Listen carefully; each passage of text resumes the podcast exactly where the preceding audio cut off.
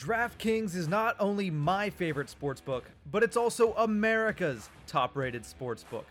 I love using DraftKings Sportsbook because it's easy to navigate, has plenty of instructions for new bettors, and nearly limitless ways to get in on all the action. My friends and family have been loving DraftKings Sportsbook, and I know you will too. So listen to this great offer. DraftKings is putting you courtside with a chance to turn $1 into $100 in site credits. That's right, pick any basketball team that is still in contention, bet $1, and if that team wins, you win $100 in site credits. DraftKings is safe, secure, and reliable, so you can deposit and withdraw your funds at your convenience. Download the top rated DraftKings Sportsbook app now and use promo code THPN when you sign up to turn $1 into $100 in free credits. Bet on the basketball team of your choice to win their next game, and if they do, you will claim $100 in free credits. That's promo code THPN for a limited time only at DraftKings Sportsbook. Must be 21 or older, New Jersey, New Jersey, Indiana, or Pennsylvania only. New customers only. Wager paid out in site credits. Restrictions apply. See DraftKings.com/sportsbook for details. Gambling problem? Call 1-800-GAMBLER.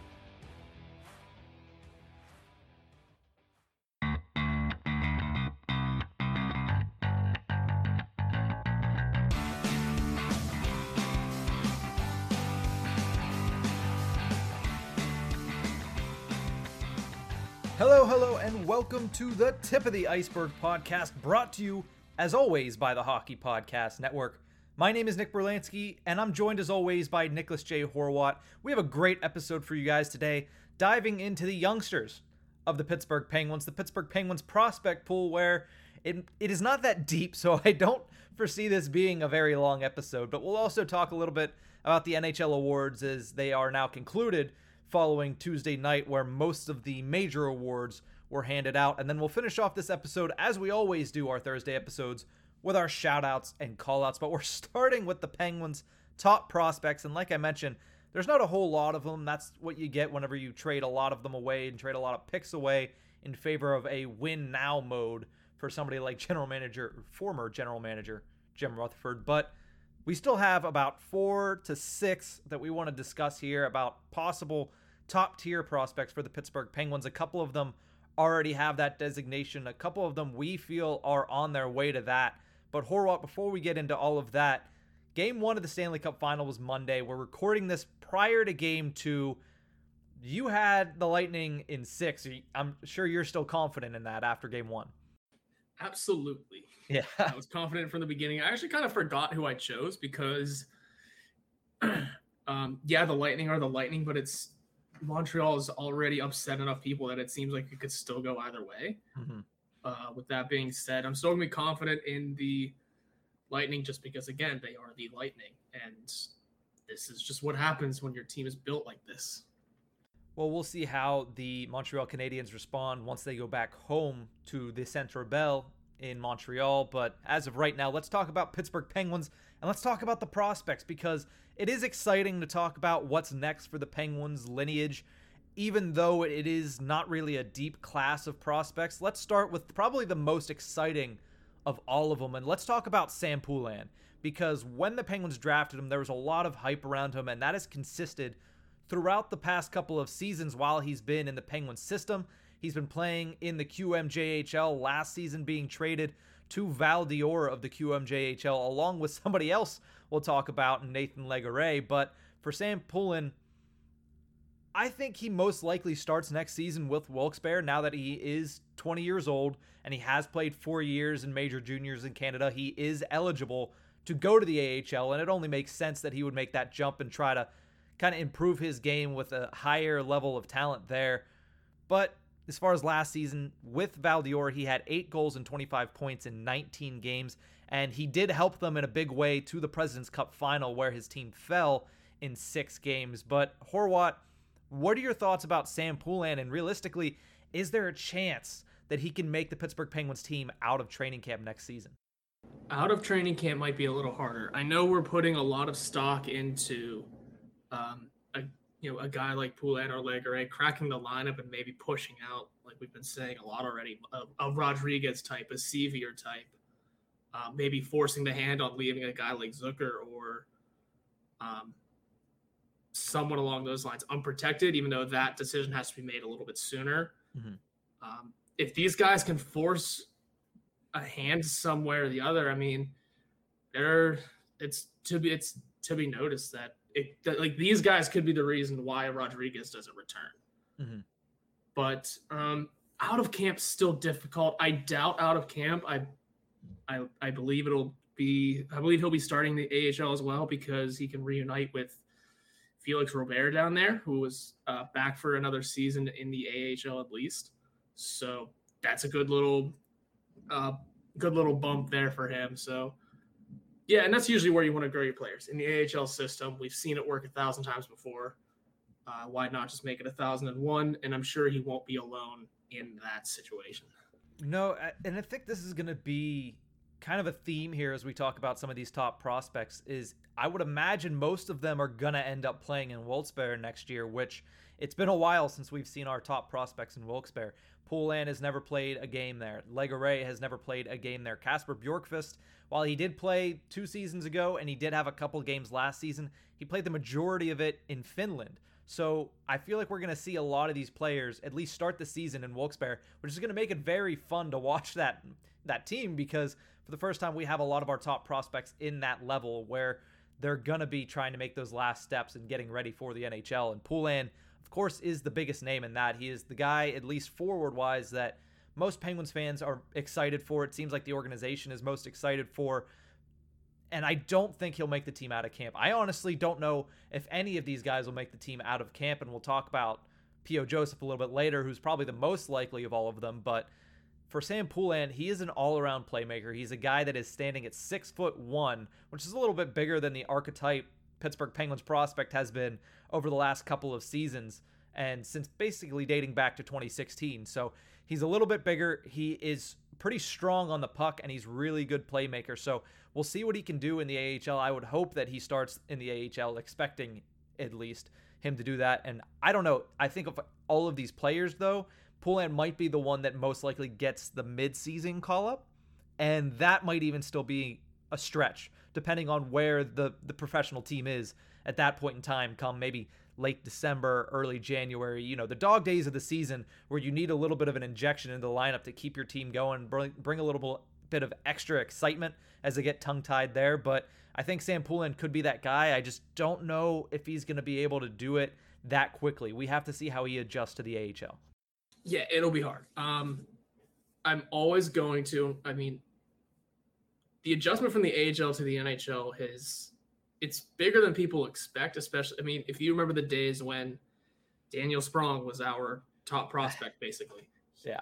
In his uh, one season with the Wilkes-Barre Scranton Penguins, he was 65 games, 65 points, 32 goals, 32 assists. That's you're looking at that like that's a hell of a player because the AHL is a good mix of guys who are, you know, NHL ready, mm-hmm. maybe late bloomer NHL players, and he seems to be dominating there. Then he gets up to the NHL, and we see him do nothing with mm-hmm. us. Mm-hmm.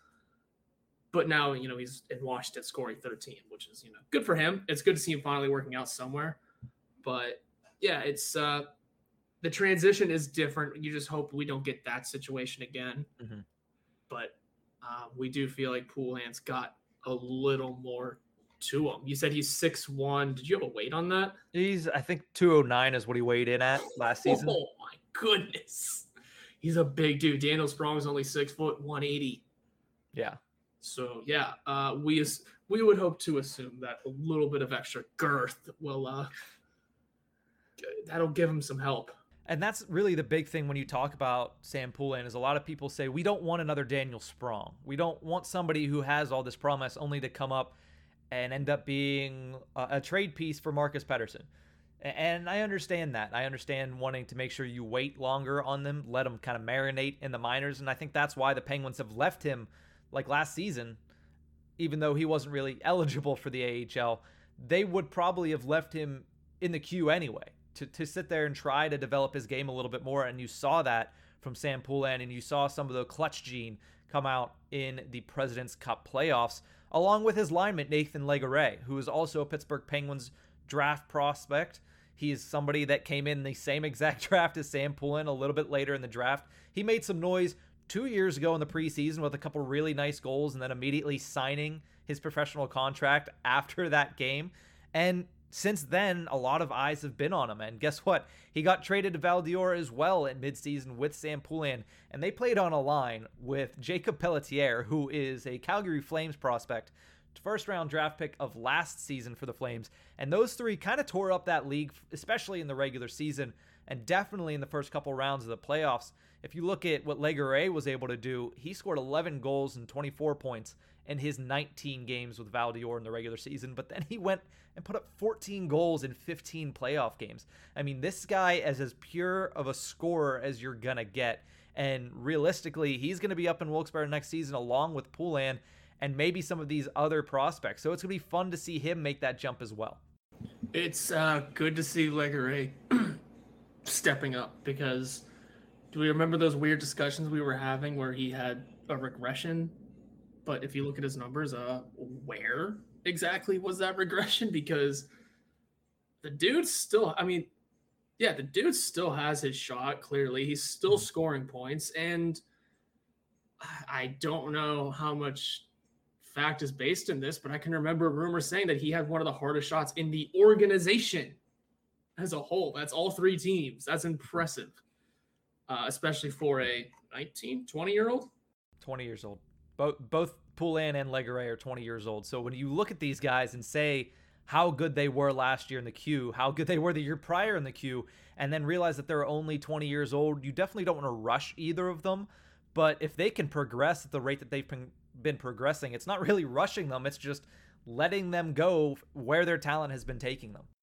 Yeah, it's quite it's fun. I mean, he's another you know six foot, uh, two hundred five pound man. It's he's another stocky one. So, um, God, you uh, these are the guys that could be pushing some of those um those taxi squad players, those healthy scratches, pushing them clear out of the lineup. A no need for uh, Jankowski to return. A no need for um, Sceviour or Rodrigues. I mean, these guys can all walk if we come up to camp and we see our young guys playing like this. So we can mm-hmm. build our starting lineup and have them be the first call ups.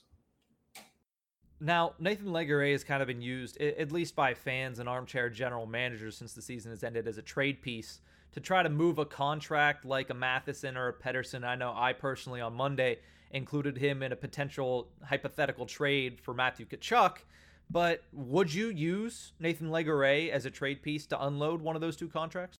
After seeing these numbers, no. And seeing that he played with Poulin with Val d'Or, not anymore. I I'm not saying he's totally untouchable, but I'm saying he's one you want to hold on to and at least see what you have yourselves. You know, see if it's going to pan out. Um, because if again, and I'm I'm probably we're probably gonna use Daniel Sprong as a big comparison here because he also played in uh, he also played in the queue. He also stayed down in the queue for a little while after we drafted him, and was a top uh, prospect at the wing who had a hell of a shot. So all these comparisons are there. There's a reason for this. Um, you know, we traded Sprong away and got Marcus Pettersson. For what it's worth, that's not an awful deal. No, Pettersson has been useful. Sure, we're trying to deal him now, but for what it is worth, the that was a useful, productive deal for us, mm-hmm. and not so much for the Ducks since he is now on the Capitals.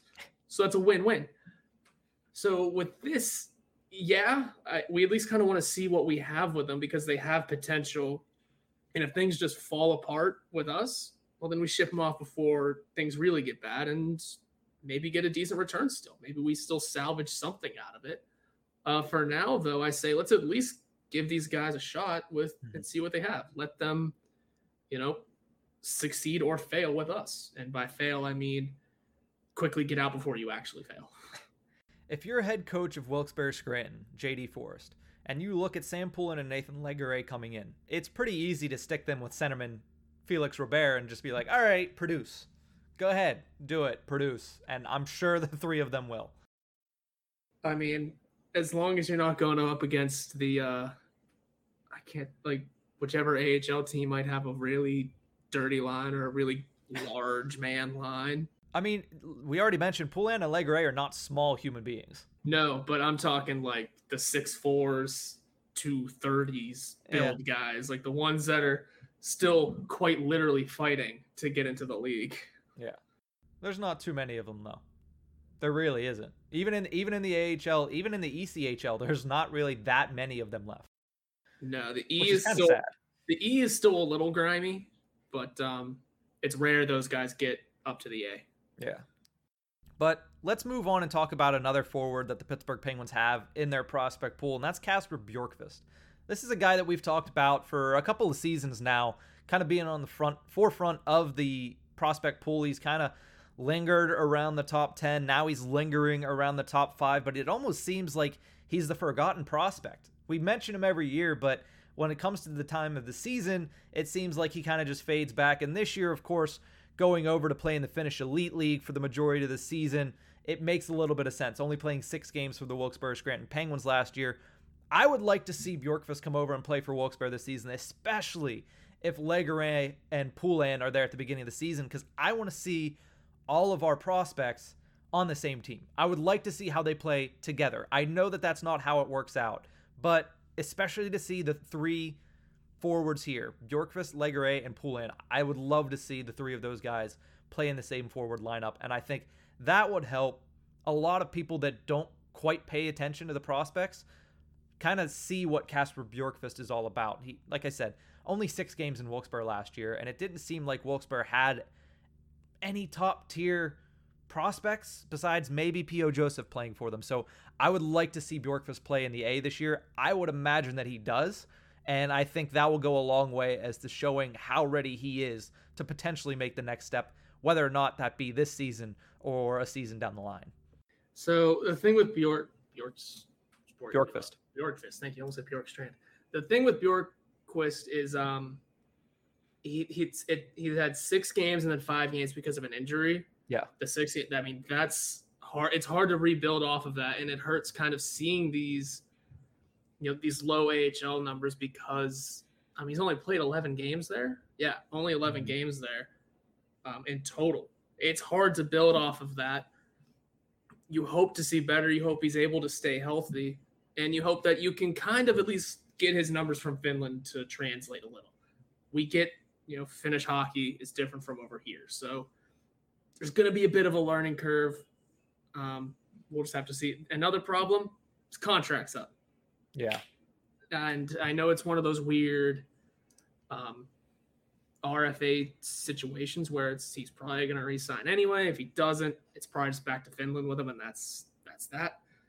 Um, I was high on Bjorkqvist for a while, but I'm at the point of he's played so little, and he's 23 now that if we lose him, we lose him. You know, it sucks and it's a waste of an asset, but I'm not getting, you know, bent out of shape if things go wrong here. I do want to see him play and I do want to see him perform with us as well, but I mean, the t- what if what it, it sucks to say what have you done for me lately? But i mean he's been hurt lately so with him or without him it's not like we've had much anyway. I mean yeah injury and also the you know give him the benefit of the doubt there. Yeah he was injured but i don't know. I, i'd give him the shot but again when the contract is up it's hard. Yeah his contract is up. I fully expect him to sign unless he is fed up with with the Pittsburgh Penguins organization, which we, we kind of saw shades of that with Emil Larmi. But if he, unless I don't, I don't think that I've heard anything about Bjorkqvist being upset at anything in the Penguins organization, and he is still a top five, top six prospect in your organization. That is not something you let go, especially when you're ranked as the 30th best prospect pool in the league. You don't want to let go of anybody that's in the top 10 of your prospects. So, no, I, I would not be happy. I would be quite upset if we saw Kasper Bjorkqvist leave for Finland for good and not re sign with the Penguins. I don't think that's going to be an issue. I do think he's going to probably sign at some point this offseason and then hopefully be in Wilkes-Barre by the beginning of next season. But if he doesn't, that's just another blow to an already kind of depleted depth at prospect pool for the Pittsburgh Penguins. No, you're right. I understand that too. So let's talk about our top defensemen in the prospect pool. There's a lot of kind of mid-tier prospects with Cam Lee, Josh Maniscalco that we talked a lot about last season, and they made steps last year, but they're not quite in the top tier. Uh, some of them are in a little bit of a higher standing for the Pittsburgh Penguins, but none quite in the same tier as P.O. Joseph. Obviously, P.O. Joseph is already a fan favorite in the city of Pittsburgh. He had that quick, short stint at the beginning of this past season. A lot of people expect him to be on the team coming out of camp next season. I think he has the best shot of any of these guys at making the roster out of camp, but I think that mainly depends on the roster moves made in the offseason by Ron Hextall and Brian Burke. I could easily see P.O. Joseph starting in Wilkes-Barre again next season, but I think it's pretty obvious that by season's end, he should be with the main roster for good this time. Yeah, and you hit the nail right on the head. It's going to depend on what happens with our defensive core this offseason. Mm-hmm. We know he can play at the NHL level. We know that he can produce in a fairly positive way. We know he's a fan favorite, and we know he has a spot here. We know he's the first call up too. Mm-hmm. Um, so I think just depending on what happens with our group now, I mean, I think technically Matheson's modified no trade clause has kicked in. I think at the start of the next. Is year. it at the start? Yeah. Okay. Contracts go by the year. Okay, because that's why on cap friendly it still has 2020 21's year as the current season. Because I mean, well, it is, but uh, every page is clicked up a clicked up a year. Ah, well, because it says Matheson's term is in. I just don't know how all that works. I could be wrong, but from what I'm reading on here, his term or his uh, yeah, his, his term was kicked in. Mm-hmm. But again, if things get moved around, he's the first one up clearly, and. Yeah it'll depend. It'll, I mean, it'll obviously depend on trades, free agency, and the expansion draft. There's all different, all sorts of different variables to look at when it comes to P.O. Joseph being brought into the league again. Also, uh, Riikola is currently buried in the minors, apparently, mm-hmm. according to Cap Friendly. So, yeah, things are happening with our defensive core this offseason. We just don't know what the hell it is. Yeah, there's definitely a little bit of a mess that needs to be unjumbled by Ron Hextall. I mean, you also brought in a guy like Mark Friedman, who, yeah, what are we expecting from him? He only played a couple of games. Where do we see him go next season? Is he utilized more than he was this year? I know, of course, there was injury with the concussion issue, cause of the Flyers game, but there's a lot of questions and a lot of variables in P.O. Joseph's way, but he showed last year that he has the skill to kind of cut through all that and stand a little bit of a tier above. We'll just have to see if getting sent back down last season helped with the maturity of his game to where he can come up to the NHL and play at a more consistent pace because as you saw at the end of his stint in Pittsburgh, he was starting to get taken advantage of a little bit by some of the more experienced players in the NHL. They kind of started to figure out his game a little bit, and part of that was also because he wasn't playing with the puck as much, and that's when he's at his best. So we'll see what happens with P.O. Joseph. Like I mentioned, I think by the end of next season, I would imagine that he is one of the six for the Pittsburgh Penguins that are locked in, similar to what we had a locked in six at the end of this season. I would imagine P.O. Joseph's name is among those six at the time of the beginning of the 2022 Stanley Cup playoffs. Oh, yeah, I can see that too especially if more moves happen during the season. Um, let's say that's when we trade Pettersson. I mean, mm. yeah, no, I, I get that as well. I think by then, ideally, he would be in it. Um, it'll it'll just all depend, and we just know he's there. We know he is there, and we know he can do it. Now, the goalie prospect pool did get a little depleted with the departure of Emil Larmi, as we've mentioned several times on the show. Of course, the Pittsburgh Penguins have Tristan Jarry and Casey DeSmith, and that's enough to try to figure stuff out at that level. But if you go into the youngest of the prospect pool, Calle Klang and Joel Blomqvist, both draft picks by the Penguins in last year's NHL draft, both 19 year old goaltenders, one from Sweden, one from Finland. Calle Klang has kind of stood out a little bit more than Blomqvist this past season when it comes to potential. And a lot of people pointed to him as being the next guy for the Pittsburgh Penguins down the line once he's ready. Of course, like I mentioned, he's only 19 years old, but he played mainly last season in the Swedish the Swedish First Division, going 13 and 19 with a 919 save percentage and a 246 goals allowed average. I think if you're the Pittsburgh Penguins, clearly Klang is probably to continue to play in Sweden. I would imagine they just look for progression to Sweden, and that's the best they can hope for. I mean, the guy's only 19. We talk enough about goaltending being voodoo. And with both of these guys, they're 19 years old. So that's even more so when it's a young goaltender. And I think with these guys, they each made progressions and steps forward. And you just have to hope that it continues through next season. And they're probably both going to stay in Europe. Yeah, most likely. Um, we'll just have to see how the camps go mm-hmm. because assuming they get an invite to that, see what they can do with these guys. Um, and with them being young, I'm glad that you have you know more information than I do because uh, they're not even on cap friendly yet. No, or at least not on our team on cap friendly yet. So it's the way it goes. Yeah, goaltending is the way it is, but at the same time, we know both these guys can be good. Mm-hmm. Um, actually, I think there was a conversation in the Hockey Writers Penguins team chat that um, someone was discussing like who the Penguins should be taking in the draft. Um, defenseman sounds good because that's kind of our thinnest, uh, you know, poor, our thinnest group when it comes to futures. Uh, but goalie just makes zero sense right now mm-hmm. because mm-hmm. we have those two from last year. Yeah, we're losing Larmi, but again, filler. Find a find a free agent. There's a thousand of them. Bring back Max Lagacé yeah, we have the space to cover. I mean, that's the way it'll go. And you got those two um, pretty held up. I think they'll be fine down the line. Do when or how we use them is yet to be seen. Clearly, that'll depend on just progression. And for now, it'd be for now at least it seems taking a taking a high taking a goalie with a high pick doesn't make sense right now. No. So it would help if the Penguins had a high pick, but either way, irregardless.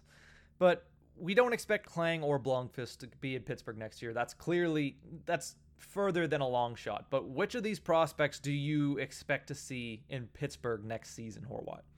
Uh, is P.O. Joseph the low hanging fruit? It, it, it, kind of is. You would expect that at some point P.O. Joseph is going to be there, and we both said as much. But I mean, if you look at the other guys, is there any other names you expect to be in Pittsburgh at all next season? Then I'm gonna say Sam Poulin because I think there was a little part of us that was almost expecting to make it up this year, this past season. Um, I think I think we may have been, you know, grasping at straws our, ourselves. Also, sorry if you can hear the thunder. It's a it's a rainy day in the Burgh today.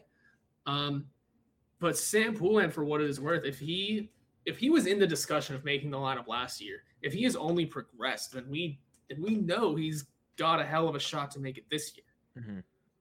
Especially with forwards, definitely forwards leaving. Definitely with a new regime, you know, at the helm wanting to, yeah, implement their own changes, but knowing they're building for the future and Poulin and Legare are the main two to do it. Poulin's the first step in. So I think he and Joseph honestly might have about the same uh, opportunity. Might might be at the same level when it comes to breaking into the NHL this year. Yeah, I agree with that. I don't think Nathan Legare is going to quite break into the league. If he takes tremendous steps forward, which he's shown he's possible, you know, he's capable of doing, then possibly. But I still feel like Ron Hextall and Brian Burke, they're like you said, they're looking for the future and they're looking towards the future. And bringing up guys kind of prematurely has never been something that Ron Hextall has enjoyed doing as a general manager. So I don't think Legare will get that push. Sam Poulin, possibly. Like I mentioned earlier when I was talking about him, he might be that January, late December call up that ends up staying. He might not be. I think the only definite here is P.O. Joseph. I think everybody else is all depending, unless they blow, you know, Hextall and Burke away. I, I don't think anybody else on this list, particularly, is going to make it up there. And I would even throw in Felix Robert. I don't think he's going to make it to the Burgh this year either. Uh, obviously, he made great strides last year, getting into the organization, going from Wheeling to Wilkes-Barre, and then kind of ingratiating himself in Wilkes-Barre and signing an extra contract for next season. But it's not going to be yet for any of these young guys. And I, I think it'll be exciting when they come up, but it's not going to be next season. Yeah. The real question I think that we're all asked, that we all want to ask is, um, how well do these guys play in the NHL? How well do these guys play with what is going to be assumed the Crosby Malkin, maybe Letang uh, core? mm-hmm. uh, because whereas my assumption is they come up with the you know full time maybe in 2022 23 which is when Malkin would have to have a new contract. Letang would have a new contract. Odds are Letang doesn't get the one. Who knows though? We never know. It's mm-hmm. talks for a later date. Um, I think the real question will be how do they, how do these young guys really help extend this window again? Because in hindsight, the window should be open until Crosby's no longer on this team. Yeah, I mean, again, that's that's a different discussion for a different day. But honestly, it could that could be a, that could be a discussion for the next couple of episodes whether or not Sidney Crosby keeps that window open by himself. It, yeah, is he the window? But we're gonna take a quick break. When we come back, we'll talk about the NHL awards and whether or not Sidney Crosby won an NHL award. We'll be right back after this break. Hockey fights, lifestyle, and tales from a first round draft bust. We have it all and more on the Hockey Podcast Network your home for boutique hockey content and podcasts covering every team in the NHL. Welcome back to the Tip of the Iceberg podcast, brought to you as always by the Hockey Podcast Network. And we left you before that commercial break with the thought of did he possibly win an NHL award, and he being Sidney Crosby. He did not. He was only up for one, and that was the Ted Lindsay Award that was won by Connor McDavid, who took both the Ted Lindsay and the Hart Trophy, as expected from the Oilers. And then if you look at the other trophies, also kind of expected. I, I did expect Adam Fox to be a serious contender for the Norris. He ends up taking that home as the league's best defenseman. The Selke Award going to Alexander Barkov of the Florida Panthers. That's something that feels like it's been a couple years in the making. And then a, a trophy coronation for Marc Andre Fleury winning his first ever Vezina and his 17th NHL season. Horwat, looking at these five awards that were announced on Tuesday evening, were you expecting the winners of these awards that we got? And is there anybody you thought got kind of, you know, taken away? Um, I was not expecting Fleury. Let's be honest. I, were, were, were any of us like actually? Um, I don't know. I kind of expected him to have a good ch- chance. This was his best chance of any. Yeah. Um, a lot of people have been saying that it is the um, it is the hey you deserved this a while ago award. Who cares? If he did, then he should have gotten one then. So we'll call it this one.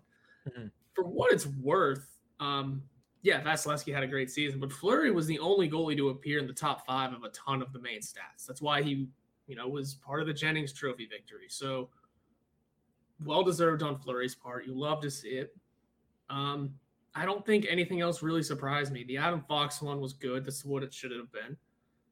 And did anyone really expect anything other than McDavid and Kaprizov to win their respective awards? Yeah. Oh, I completely. I, I forgot to even mention Kirill Kaprizov winning the Calder, but that was kind of predetermined the second he honestly basically entered the league this season. But yeah, no, it, it was pretty expected that Connor McDavid, with the season that he had over 100 points in 56 games, you expected him to take home the big hardware and the Lindsay and the Hart. Yeah, it, we really did. I mean, from this, uh, there are things I'll get into in my shoutouts and callouts about it. So it's, mm-hmm. I have no more to say on it at the moment. But yeah, no, it was expected he was going to win that. Yeah.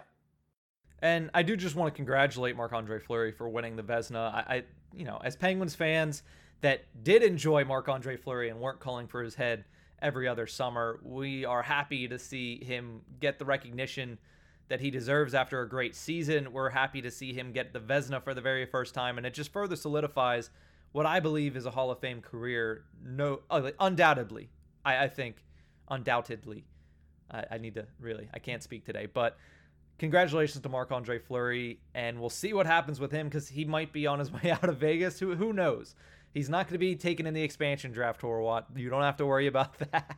Yeah, I, we don't need to talk about that, Gaff. But if we're going to talk about um, Fleury possibly on his way out, as I was driving home from work today, Andrew Fillipponi from the fan was making um, another fun trade offer for the Penguins. ah, okay. That um, seemed to not blow up in his face the first time, but a lot of people seem to disagree with him. This one, again, I believe a lot of people are going to disagree with, but he's kind of um, showing the comparison. It was uh, what year was it? whichever year um, Kasparaitis scored against Dominik Hasek in Game 7 mm-hmm. That Dominik Hasek, I believe, won the Vezina. Yeah, he won the Vezina that year at the age of 36.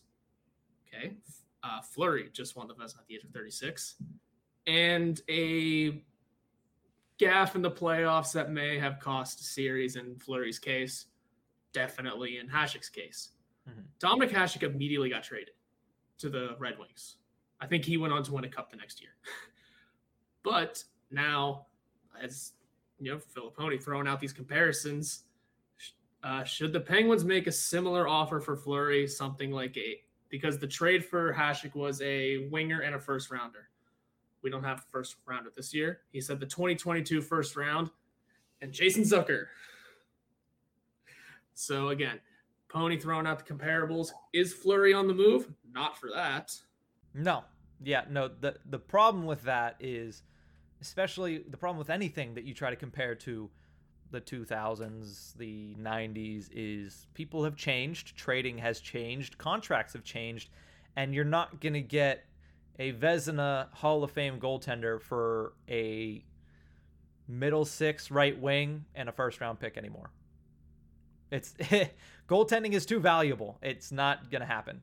Okay. Yeah, I was gonna say even at Fleury's advanced age. I mean, I guess Hasek was a bit. It was in a different category. He went on to play for another eight years. Yeah. And win two win two cups. He was the backup whenever Detroit beat us.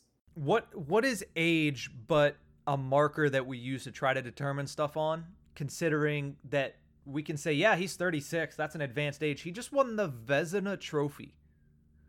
I don't care if he's 36 or 46. If he performed like he did this season, you're not getting him for a, a pick and a and a player. It's just not. It's not feasible. All right, I, I'm with you on that. Unless the player is like Jake Guentzel, then then it is. But that's not a trade that you're pay- making if you're the Penguins. You mean his la- I mean Pony's last offer, which I think was just a one for one. Yeah, I'm not surprised that people went against what Andrew Fillipponi says. I'm pretty sure that is the whole name of his game and his show. Oh yeah, I mean, he you know he brings entertainment value and he's does a great job at what he does. I'll absolutely give Pony that. Inflaming the Pittsburgh fan base, he does a fantastic job of doing that. Hey, he knows what he's doing. I can't. I gotta. Hey, he does it well. He does. He does do it well, and uh, yeah, it's fun stuff from him. I like what he does. I think he does the right stuff for sure. Well, we're going to take a quick break while we ponder what the right stuff is. And when we come back, we'll have our shout outs and call out segment. Do you want a true champion's perspective? Well, come on over to the Bolts broadcast, where we talk about the Tampa Bay Lightning, have some friendly banter, and of course, hockey name of the day. If you pronounce it, you can get it. Anthony Nunschwander. Ah, you didn't pronounce it right. An- Anthony. Anthony Nunschwander. It's it's N E U E N. It's Neuenschwander. Anthony Neuenschwander. Dude, I always slept in German class, so I don't know. I don't know how you expected me to put that together. Come on. You only took it for four years. I took it for two. Took it for two years? Oh no, Jado yeah. took it that long. I, I took it for two years and was like asleep in all of German too. Oh, you you, she, you only took it in, in uh, junior high. You didn't take yeah. it in high school at all. No. Yeah, she sent us across the hallway, and it was like me and I don't know, five other people, and all we did was just goof off because it was an empty room of just us while she was too busy yelling at you guys because you guys were a terrible class. no, we weren't terrible, terrible class. A couple people were terrible people. I'm uh, not going to mention names, not going to call it anybody in this pod. It was Chase Crawshaw. It was 100% not me. Oh boy, I know a couple of those names, but uh, yeah, it's a good point, Chase. We won't mention those here. New episodes every Monday, only on the Hockey Podcast Network. Welcome back to the Tip of the Iceberg podcast, episode 60 of season two, as we're rolling along here in the Pittsburgh Penguins postseason. And we're looking at this shoutouts and callouts, and it comes at the heels of games one and two of the Stanley Cup finals between the Montreal Canadiens and the Tampa Bay Lightning. I know neither my shout out or call out have anything really to do with that other than Gary Bettman's pro- press conference from Monday. But Horwat, what is your shout out? We'll start with there. Okay, I had already kind of alluded to it in the uh, in our awards show discussion because I want to shout out. I believe it is the Professional Hockey Writers Association. They vote for the Hart Trophy, correct? Uh, yes. I want to shout them out because in the cleanest of sweeps, all 100 people said McDavid deserved the uh, Hart Trophy, which he did. Mm-hmm. There was no denying it. I've never seen a number like that. He had literally every point you could get, which was 100 first place votes, and it was all well deserved. Uh, it's good to see the writers doing uh, proper things this time around. And, you know, yeah, there's a lot of the whole discussion of will he get all of the votes because it's the Northern Division, it's a shorter season, it's, uh, you know, different. Mm-hmm. But, well, guess what? He got every vote that he deserved, which was all of them. And good on the writers for doing the right thing and kind of stumping all the conversations that everyone was having. Yeah, it's about time that everybody agrees on doing the obvious thing. It doesn't happen in sports very often, hence the reason nobody will ever be a unanimous selection to the Baseball Hall of Fame. Because Babe Ruth wasn't. So there's still going to be people that don't let a unanimous vote happen. And that's that's the way that sports are. That's the way sports writers are. We're the same exact way. We have those kind of thought processes. And for once, everybody just said, you know, look at him. I mean, he passes the test of is he the best player in the league? Yes, this season he was. Was he the player that most helped his team and was most important to his team? I think if you look at what happened to the Oilers in the playoffs, you realize that they would probably not have even been in the playoffs had it not been for the performance of Connor McDavid. So yes, he crosses that box off too. It was an obvious selection, and and it's a good shout out on your point because it's not something that was you know it's not something we expected to happen. Hundred first place votes for him. Yeah, the one because you mentioned the Baseball Hall of Fame unanimous vote thing. I was like, I I knew there was one person. Mm-hmm. It was still a Yankee, and mm-hmm. it wasn't Jeter. I know. All people, Mariano Rivera. Yep. Enter um, Sandman. Yeah. Jeter missed missed one vote, and yeah. yeah. That was a huge conversation when Jeter went into the Hall of Fame. That was a massive month long debate of what is right. He should have been unanimous. At the end of the day, it doesn't really matter. He's in he's in the Baseball Hall of Fame. They don't really care how many votes, but yeah, that was a huge deal a couple years ago. Yeah. So you're right when you, what you say about the unanimous thing, and I'll just read a tweet that I saw from uh, Danny who put it perfectly. I'm thoroughly impressed that nobody Galaxy brained the first place vote because it you shouldn't have. It was obvious. Now, Danny, is that Shirey Irving on Twitter? Yes. Okay, I figured that's who it was. Yeah, everyone knows him. yeah. well, that is that is very true, and it is a good shout out on your part. My shout out this week goes to Emily Harley and Angelica Diffendahl. And if you don't know those names, get to know those names, especially if you're a fan of Pittsburgh hockey, if you're a fan of Robert Morris hockey, because they were selected in the first and second round, respectively, of the NWHL draft by the Buffalo Beauts on Tuesday night. Both of them heading up to Buffalo. And they are both products, like I said, of Robert Morris hockey in Pittsburgh. So Obviously, a lot has been said about Robert Morris hockey over the past couple of months, and we still support them at this podcast. We will support any product of Robert Morris hockey wherever they go, whether that be from the men's program or the women's program. So I know I'll definitely be pulling for the Buffalo Beauts next year to win the Isobel Cup now that they have two former Robert Morris Colonials on their team.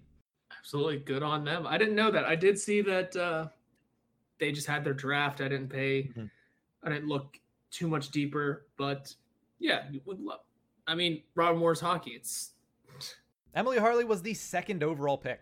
I was so excited when I saw that. That's fun. I yeah, I should. I need to look into all that now. But you know, RMU hockey's been doing the damn thing for a long time, and uh, yeah, it things have happened since then. But again, Robert Morris had a ton of friends that went there. Have a couple friends that still go there. It it's a good school for what it's worth. Yeah, the hockey situation is a completely different story. One thing in that, before I get back to the uh, Beauts, yeah, you you can't take the school's education. Uh, you can't take that down when you discuss the hockey thing because it's still a good school for edu- for Oh yeah.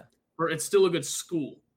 You know, Yeah, just because their hockey program has been run into the ground doesn't mean that their school is bad. it's just yeah, it's just one of those things that um you know, sometimes it has a negative effect on the entire campus and stuff like that as a whole. But Yeah. yeah, good on those two for playing professional hockey. Professional hockey. More RMU alums making the making the show one way or the other. One of the shows or the other. And that actually leads into my my call out, and it, it's something that I did not want to hear on Monday when I tuned into Gary Bettman's press conference. I knew I was going to be thoroughly amused one way or the other, and the fly definitely stole the show. I would imagine the fly that Gary Bettman struggled to get rid of, but. My call out is Gary Bettman from that pe- press conference, stating that he hopes that women's hockey landscape can become more, quote, unified before the NHL attempts to step in if they're willing to be allowed in, which clearly, I mean, you look at the NBA and the WNBA landscape, that would be kind of a picture perfect structure for the NHL and women's hockey, whether that be the PWHPA or the NWHL. I, I know that they're kind of at odds and they've been at odds since I believe 2019 when the PWHPA was created and they're fairly far apart, mainly because the PHW or PWHPA. I keep messing up. This is a lot of letters, but the the PWHPA was created due to a lack of insurance kind of quality and an inability to pay a living salary by the NWHL, and that's a hard thing to get over. And I know that there's been a lot of butting heads between the two leagues, and luckily, out of that has spurred a lot of interest in the sport across North America. I feel like women's hockey as a whole has been taken a whole lot more seriously in the past couple of years, and it needs more.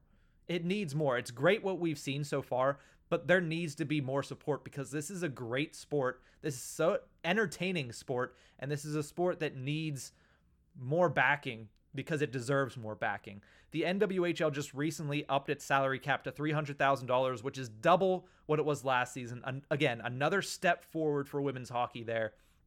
And like I said, it's gaming gaining steam in North America. The NHL should definitely be stepping in and offering to help in any way that they can to grow the women's game instead of telling them to be more unified before even offering any services. That to me just it, it, it rubbed me the wrong way. I might be looking into it and galaxy braining it too much, but that rubbed me the wrong way in saying that you hope that they would be more unified before you step in. Why don't you step in and help them unify? It, that's that's where my head went, but I might be wrong. That's where I'm thinking. Yeah, that's the point I was gonna say too. How you could help them unify, and it, you know, having the big money flowing into it from the NHL would really go a long way, especially with these new TV deals. And by the way, if anyone needs more proof that women's hockey is awesome, watch the Olympics then. Yeah. Watch watch USA versus Canada in any Olympics. When's the next winter one? 2022? Next year? The, the next one is in like six months. Are they doing oh yeah. Watch it then. It's they're incredible. That's some of the most entertaining hockey you'll watch. I can remember staying up because it was in North South Korea Mhm. last time around. I can remember staying up super late to watch that gold medal game live. Didn't want to watch it on replay. Wanted to watch it live. I had classes the next day, but I was wait. I was staying up to watch it. Like it's incredible stuff to watch. The Olympics are all you need to know that women's hockey is just as entertaining. And I mean, those those women get fierce on the ice, by the way. Mhm. They can yeah, the men get chippy, but oof. There's something about women's sports. They don't like each other after a while. You ever watch women's soccer? Same thing. Oh yeah. They get into it. So yeah, uh, maybe the NHL should step in and help unify them because I mean, let's be real here. Money runs the world, and money's a big issue with both of those leagues. So, Mhm.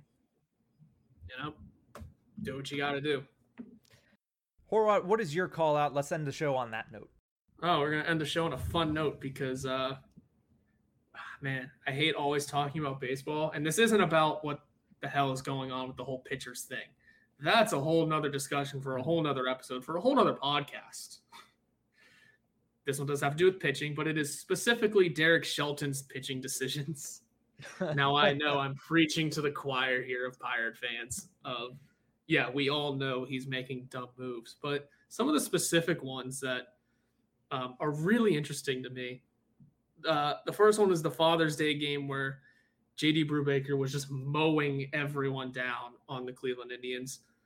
Um, I believe he'd only given up one run at this point, and I forget I was there, so I don't know all of the details. But and he just pulls him. But Derek Shelton said, "That's enough of that. You've had your time on the mound. I'm going with someone else," and they end up losing the game. Now, granted, you shouldn't. Granted, your team should be good enough offensively to score more than two runs. Again, another discussion for another day because the Pirates yeah. are a gong show. But you at least give the guy another inning, maybe give him his give him his due. Maybe he doesn't give up that second run. Maybe we push extras and figure it out from there. I don't know. Dumb move to take him out there. Sure, maybe his pitch count was running a little high. I don't know pitch count situations. But the one that gets me every that's going to get me every time is this the kid. Did I write his name down? what was his name? He was throwing the Max perfect game. Kranick throwing a perfect game. I understand that pitchers get taken out after rain delays. Mm-hmm. How many of them are in the middle of a perfect game though? Not a no hitter, a perfect game in not just you know halfway through their career, a few months. First game, first MLB game, not even in a relief situation. First appearance ever, starting, throwing a perfect game, and a rain delay takes you out. What's the worst that happens if you throw him back in there? He gives up a hit on the next batter. Take him out then. That's fine. That's different. Who can and then not only that, you option him to AAA? what? How first impressions last a lifetime, right? Uh, that's a perfect first impression. And your reward is Indianapolis. Hey, I, I mean, I you're again, you're preaching you're preaching to the choir here because, you know, I I know the Pirates have a really, you know, the opposite of the the Penguins. They have a really deep farm system right now. It's just not here yet. I mean, you look at the top 3 of the Pirates lineup and it's great. Looking at Adam Frazier, who's the best second baseman in baseball right now, basically. And then you look at Reynolds and Ke'Bryan Hayes, and they're amazing to watch. But yeah, there's there's a lot to take in with Derek Shelton so far, and there's a lot to take in with the Pittsburgh Pirates, as has been for the past couple of seasons. It's like so. it's just it's Ray Searage levels of what are you doing with your pitchers. Um, and not only that, there's already been a ton of discussion that Shelton might not be the manager of the future anyway. He's kind of just the guy that is in while we get through this these bumps in the road. Yeah. These bumps won't stop. Also, we just traded away Troy Stokes Jr., who was supposed to be a huge part of the future too. So, man, I don't know what we're doing. Yeah, but we got a seven, what, 17 year old catcher who might make the majors in four years. Uh, hey. Baseball is so weird, especially when it comes to growing prospects. And I guess both leader and rocker have just fallen off the Pirates' radar. I mean, we'll see. Kumar Rocker the other day pitched a pretty good game for the for Vanderbilt in the College World Series. So we'll see what happens with all of that. I think the uh, jury is still out on Shelton and, and, how well he is managed, but I think Ben Cherington has done a pretty good job as general manager. I, I know not a lot of people are happy about the Troy Stokes trade, but you know, jury's still out because you can't really judge a general manager on a year and a half not even. Last season was 60 games, and he didn't even get a minor league season. I think, you know, just go look at the Greensboro Grasshoppers if you want to see what the future of the Pittsburgh Pirates is because, you know, Peguero and Gonzales and Priester, they're all performing extremely well in high A. Yeah, and for what it is worth, the AAA team looks to be decent. Oneil Cruz is just, or no, he's in double. He's he's in Altoona. Okay, so look at the double A team. Oneil Cruz is just making baseballs wish they weren't baseballs. Yeah. Uh, yeah. Also, shout out to uh, Altoona Curve pitcher Trey Mago, who I played with in travel. Nice. In in, in elementary school, I didn't nice. know he was on that team till I just looked and I was like, wait, I know him. But yeah, shout out to him. He's pitching pretty well. I should see if any of the guys I played with are anywhere. Because mm-hmm. I played with some talented ball players. But um, yeah, no. Uh, for what it's worth, also, I'm sure we will be calling out the Pirates a lot on the show. Yeah, we're only halfway through a season. This this train is not stopping. Okay, it's uh, no. It's a fun ride, but mm. uh, one day, one day we will see another an actual pirate playoff series here. Uh, yeah, tell me, t- cry poetic about 2013 all you want. I can't get into it anymore with uh, what has happened before and after that. So I can't. I'm sorry. I know I mean, all the people love living living that back, but and it was fun. But what has happened since? They seemed like a phony of a team then. No offense. Oh, oh, you're hurting my my childhood. Even though that was not my childhood, that was my junior year in high school. But hey, you're hurting the only team that I, I enjoyed as a Pirates fan. Why are you doing that? I think that's a time. I think that's time to end this episode because I'm gonna have to go cry in a corner. Jeez, Horwat. That's going to do it for today's episode of The Tip of the Iceberg as my depression sinks in about the Pittsburgh Pirates. We hope you enjoyed this episode, and we will be back on Monday with a new one. Have a good weekend, Pens fans. You can follow us on Twitter at Nick Horwat41 and at Nick underscore Berlansky. You can also follow the show's Twitter handle at Iceberg Podcast. This podcast can be found anywhere you get your podcasts from, so please subscribe and rate us on Apple Podcasts. We are brought to you by the Hockey Podcast Network. You can visit them on Twitter at HockeyPodNet or at the HockeyPodcastNetwork.com. Every team, everywhere.